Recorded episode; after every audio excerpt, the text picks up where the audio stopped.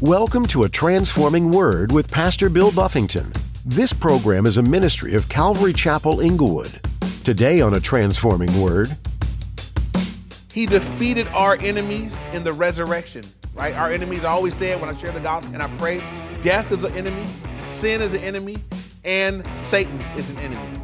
All three of those enemies were defeated when Jesus rose from the grave. When he rose from the grave, he conquered sin, he conquered death, and he conquered the grave. He conquered sin in the resurrection because he paid the debt in full. Debt's gone. He conquered death in the resurrection that he proved that he had power over the grave. have you ever felt like someone or something has been your enemy here on earth? I know I have. However, the truth is, the only true enemies we have have already been conquered. In today's message, Pastor Bill is going to be talking about how our only enemies are sin, death, and Satan, which Jesus Christ has already completely defeated. We have complete and total victory in Jesus. Therefore, we don't have to fear. Our God is for us. Therefore, no one or thing can be against us. Now, here's Pastor Bill in the book of Revelation, chapter 19, as he continues his message Victory in Jesus.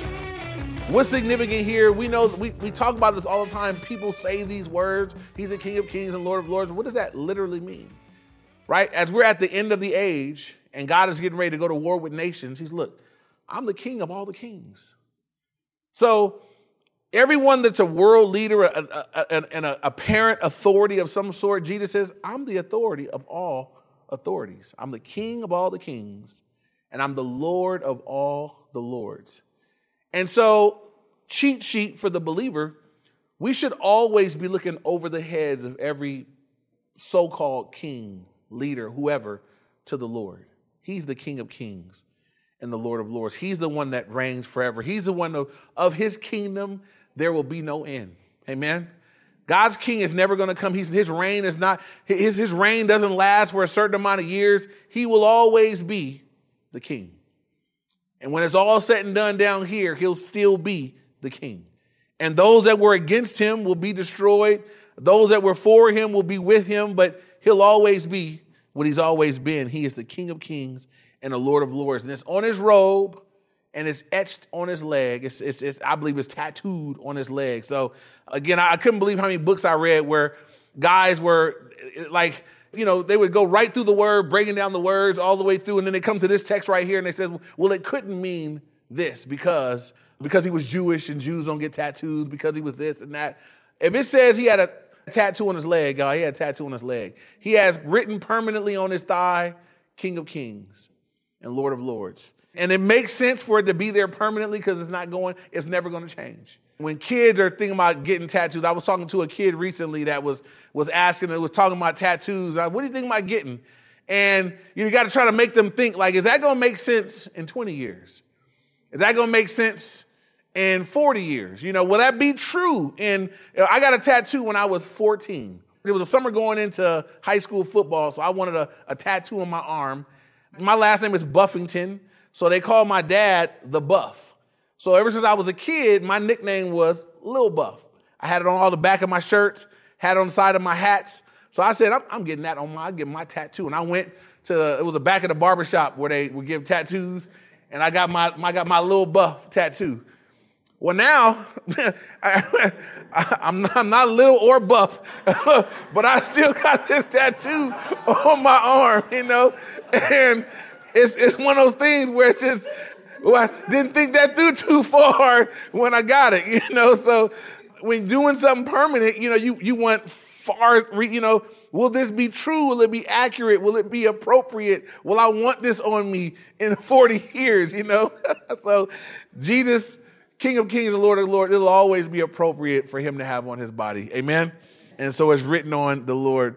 Verse 17 and 18 now says, Then I saw an angel standing in the sun, and he cried with a loud voice, saying to all the birds that fly in the midst of heaven, Come and gather together for the supper of the great God, that you may eat the flesh of kings, the flesh of captains, the flesh of mighty men, the flesh of horses, and of those who sit on them and the flesh of all people, free and slave, both small and great. And so God is rounding up all these birds and he's saying, You guys come gather together because basically, as he slaughters people on the earth, he's saying the birds are going to come eat their flesh. And I thought this was this was my thought. This is what I wrote my notes. I said, we had the choice to be part of the marriage supper last week. You're either gonna be part of the marriage supper where you feast with the Lord, or you get to be the feast. you get to be the feast for the birds of the air. And so you either get to go to the feast at the marriage supper, all celebratory and, and nice, or you get to be the feast for the birds of the air. And so for those that have rejected Christ, those that have that have denied him, those that have not chosen, not, not allowed him to be Lord of their lives, at this point, God gathers all these birds and says, Look, after I get done slaughtering, you guys are gonna be the food of the birds of the air. And it was mighty men, you know, people small and great, slave and great. Here's the thing with the Lord. Stuff that matters in this world don't matter to him. Classes don't matter, rich, poor don't matter. None of those things equate to anything in the kingdom of God. What all that matters to the Lord is, is faith or not faith, lordship or not lordship, with him or against him, in Jesus or not in Jesus. None of the other things that you know we make so much about on earth matter where it really counts. And so there are going to be people that have money that didn't have money. Your superstars, you know, people that were a big deal, people that were powerful politically and everything else, they'll be there getting their just reward.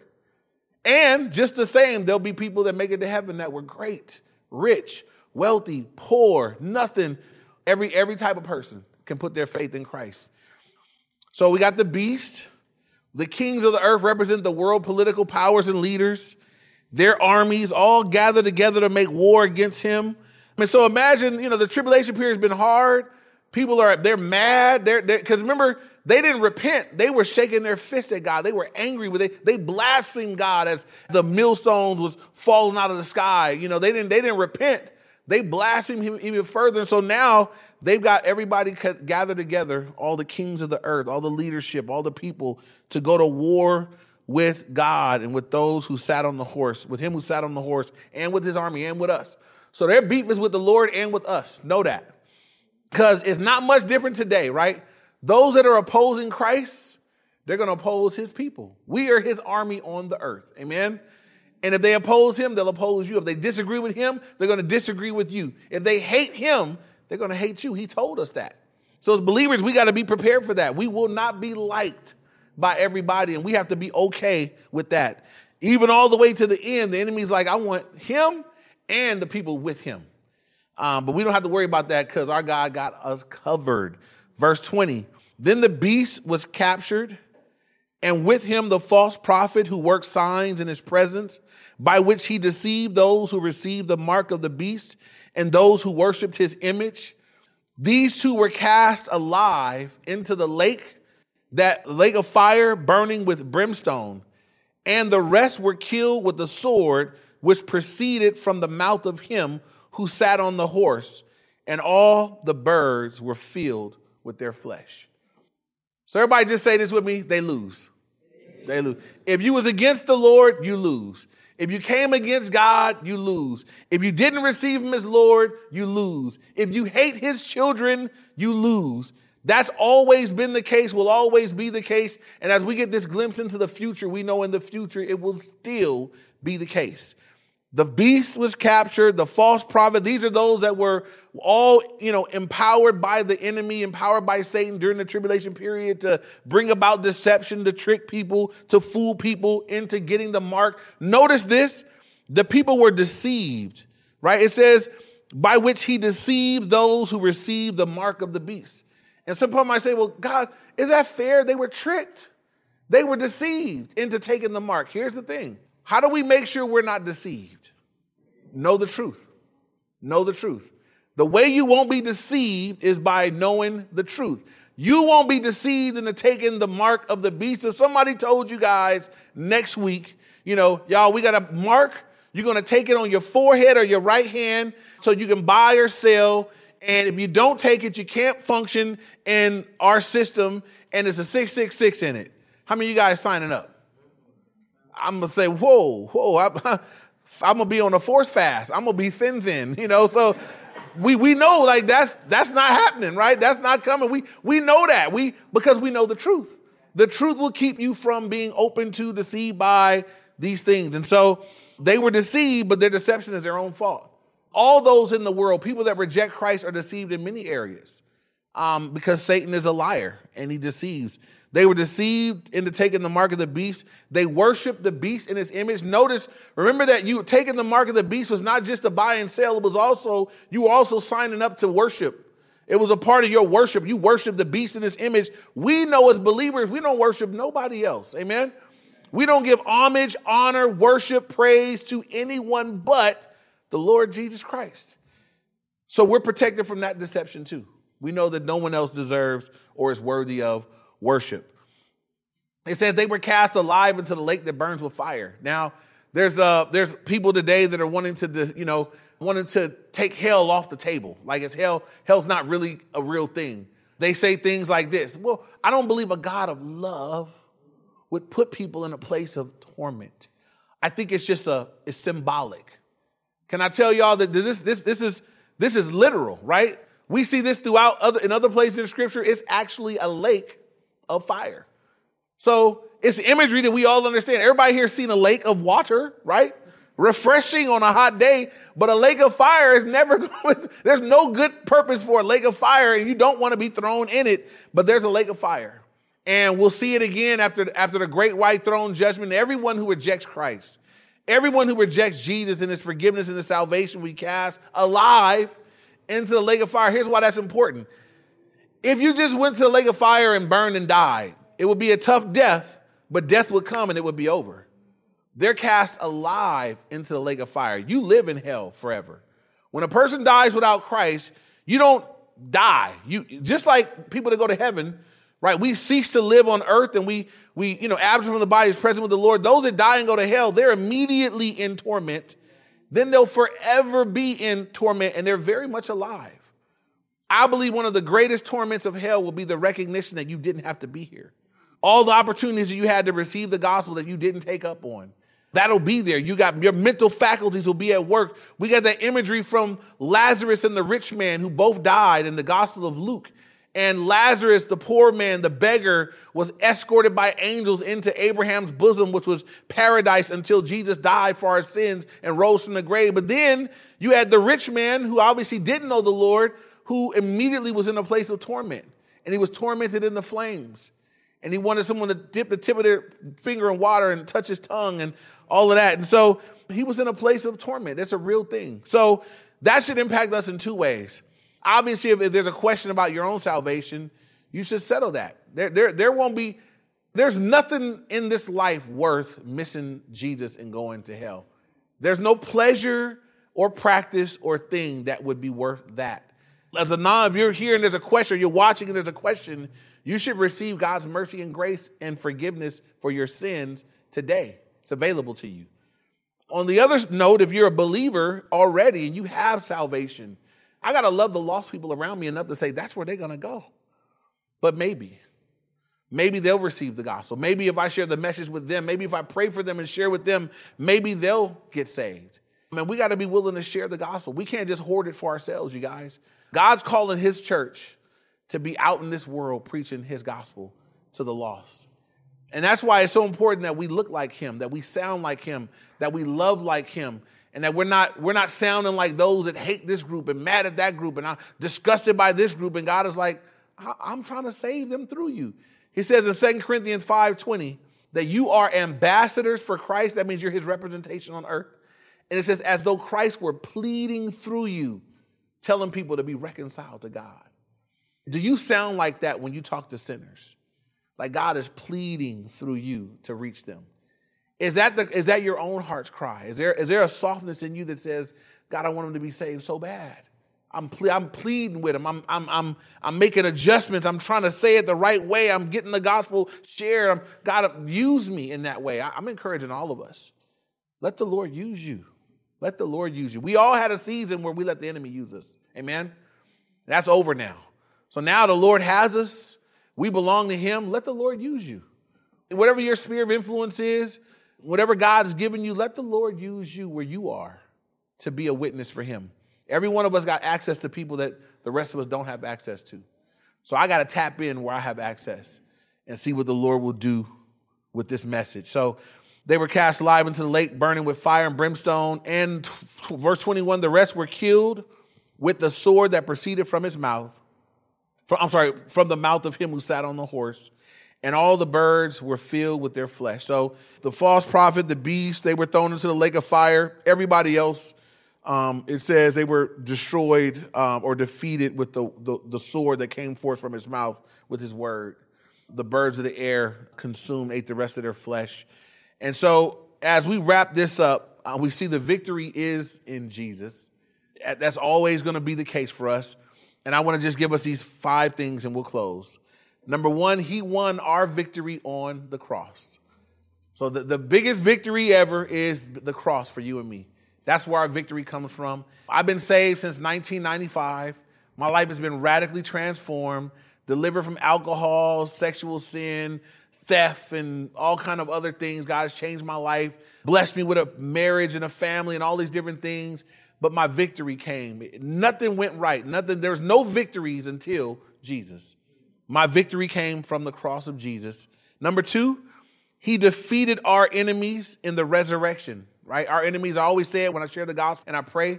Death is an enemy. Sin is an enemy, and Satan is an enemy. All three of those enemies were defeated when Jesus rose from the grave. When he rose from the grave, he conquered sin, he conquered death, and he conquered the grave. He conquered sin in the resurrection because he paid the debt in full. Debt's gone. He conquered death in the resurrection that he proved that he had power over the grave, that people that believe in him, like him, conquered death. He overcame death, and everyone that believes in him will resurrect too. He conquered death and he conquered Satan in the resurrection. That Satan is the one that was manipulating all these things and had power over people to keep them lost. He defeated Satan in that. In the resurrection, my sins are both forgiven and I'm restored to life in him that can never be taken away. There's something Satan can never do to you once you believe, right? He cannot take away your salvation. He cannot take you to hell. He is defeated forever in the death burial, and resurrection of Jesus for those who believe it. And so, once again, the victory is in Jesus. Amen. Uh, number three here, he ultimately defeats all of our adversaries with the sword of his mouth. Right? The world, the flesh, the devil, all of our enemies as we walk the earth are defeated with the sword of his mouth, with the word of God. And so we want to tap into this, right? I, I, I need to know that my enemies are defeated, just like God won all his battles with the word of his mouth. Now God said, Look, I've given you the same word. I've given you access to the same truth. What are you battling with? What's what's defeating you right now? What's what's winning over? What's what's having victory in your life? God's like, so study my word on that thing. Get my word in your heart and your mind and your spirit on that issue because the victory will come through my word. I'll bring victory in your life in that issue, in that area. He ultimately defeats our adversaries with the sword of his mouth. Lastly, he gives us the sword of the spirit to have his victory today. God has given us in Ephesians 6, it says the word of God is the sword of the spirit. He's given us that that we can have victory today. And I will continue as your pastor to encourage you in love to read this book every day. Uh, read the boring parts, read the difficult parts, read the fun parts, read the exciting parts, but just read it every day. And somebody's, oh, that's just too big of a chunk to read. Yeah, yeah, yeah, wham, wham, wham. Read it every day, right? I've, I've heard a hundred excuses why people don't want to do it and none of them are any good, right? Because look, with all the things you can do with 24 hours in a day, reading through the Bible every day, it's just not going to convince me that that's a bad choice of how to spend some of those minutes. And so I'm lovingly exhorting and encouraging, read it every day, soak in it, meditate on it, read it again, read it and reread it. If you don't understand it, call somebody and ask them, read a book on it, but read the word every day. And when the issues come up in your life, go to the word for how to handle it. When difficult things happen, let your go to God, I'm gonna go to prayer and the word. Show me how to handle this, Lord. Give me a word from your word. I'll close with this. I can't tell you guys how many times in my life I needed a direction and I needed God to speak, and it would come, God would speak to me straight out of the word. Wherever I was reading that, something would just jump off the pages, and God would say, That's your answer. That's it right there. And it would be so clear. It would be solved. It would be everything would be handled in that. Now I'll close with this, and some of you guys have heard this before, but in in 2005, I was on staff at my old church, and there was some there were some bad things happening at the church, and I was like, I think I want to leave. I don't like some of these things that are happening. Don't want to deal with it. Don't want to stick around for it. And I was that's what I was thinking. Then we had an event, and a pastor from another large church was there, and he approached me and he said, "Hey man, let's let's hook up for lunch. I want to talk to you about some things." So I go out and I talk with him, and he says, "Man, I I, I talked to your pastor, and I, I, want you to come on staff at, at our church."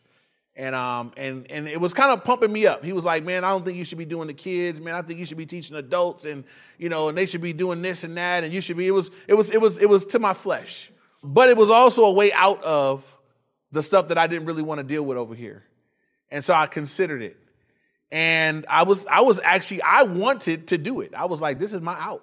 I'll still be a pastor. I'll still be in ministry, just be at a different place. How could that be bad?" So you know what you got to do? You got to pray, and I prayed about it. And God was like, nope, not talking. Now, God sent me where I was. Now, God's like, mm, crickets, crickets. And the days are going by, and he's finally like, hey, bro, I need an answer by tomorrow. And I'm like, all right, I'll call you, whatever. And I'm now I'm really praying. I'm like, God, I need to hear something from you. And I'm praying and reading and reading and praying, nothing, nothing, nothing. I get woke up in the middle of the night and I'm I gotta go to the bathroom. And as I'm walking to the bathroom, God puts in my mind Psalm 73. And I'm like, okay, I got a Bible in the bathroom. I go to read it. I pick up Psalm 73. And I'm just, just, this, this is exactly what God did to me. That where He spoke to me loud and clear. I start reading the Psalm, and I'm gonna read you what it says, these few words, and we're, we're almost done here. But I, I'm hoping it's gonna help somebody read their book. So it opens up with this Truly, God is good to Israel, to such as are pure in heart. But as for me, my feet had almost stumbled, my steps had nearly slipped. For I was envious of the boastful when I saw the prosperity of the wicked. That first verse, though, when God says, My feet had almost stumbled, my steps had nearly slipped. And this is what the Spirit said to me right there You're almost making a mistake.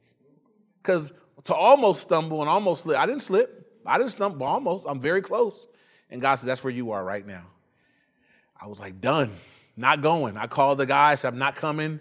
God told me no went to my pastor and said, Hey, I had this meeting. I was going to go. God said no. So now I'm telling you what was going on. Now I got to tell you all the stuff I don't like over here. Maybe you'll fire me and I'll go after, you know, but I'm going to get it done. Here's what God did through that, right? Rather than me leaving a situation that I was uncomfortable with, moving into a new one, God made me go deal with this one. He healed it and, and it remained healed for five years until I went out to plant this church in peace. I didn't, I didn't have to leave in a bad situation. My point is this I needed God to speak. And God spoke through his word. And I can sit here and give you 25 instances in my life where God has spoken straight through the word. But I said, here's what happens every time. I realize this if I wasn't reading it, I'd be out here making bad decisions. Right? I'm not, I don't I don't make good decisions without God. But through him, amen. I can be guided and directed. Everybody here can. So I lovingly exhort you guys. Our victory is in Jesus. Our victory comes through his word. And as you read it every day, you will be in victory. You will walk in his victory in your life. Amen. So, Father, we thank you for your word. We thank you that we have victory in you. We thank you that you died on the cross for our sins, that you rose from the grave, that you conquered sin, death, and Satan. Lord, we're grateful. We, we put our faith and our trust in you, Lord. We believe that you did that for us. God, we thank you. We rest in the finished work of Jesus for our salvation and our forgiveness. Thank you for the victory that we experience today. Thank you for the victory we will experience when all these things that we're reading about come to pass. Jesus, our worship belongs to you.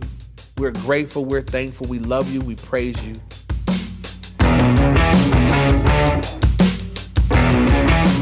You've been listening to A Transforming Word as Pastor Bill Buffington has been teaching through the book of Revelation. This book is entirely fascinating, if not a little bit confusing. But don't get distracted by all the strange things mentioned and lose sight of the fact that Jesus is showing himself in a mighty way through this book. The description of Jesus in this book sounds like some fierce, ultimate superhero, someone you would want to follow, but might be a little afraid of too. But Jesus is coming to redeem a broken world. Some of the ways God will go about doing this may not be fully understandable from our perspective, but that's okay. It's still worth studying and eagerly anticipating the fact that He's coming to make all things new. What a relief! If you'd like to hear this message again, or listen to more messages from our Revelation series, go to calvaryinglewood.org. If you have some questions that you'd like answered or need someone to talk to, we're happy to speak with you and try to answer those questions.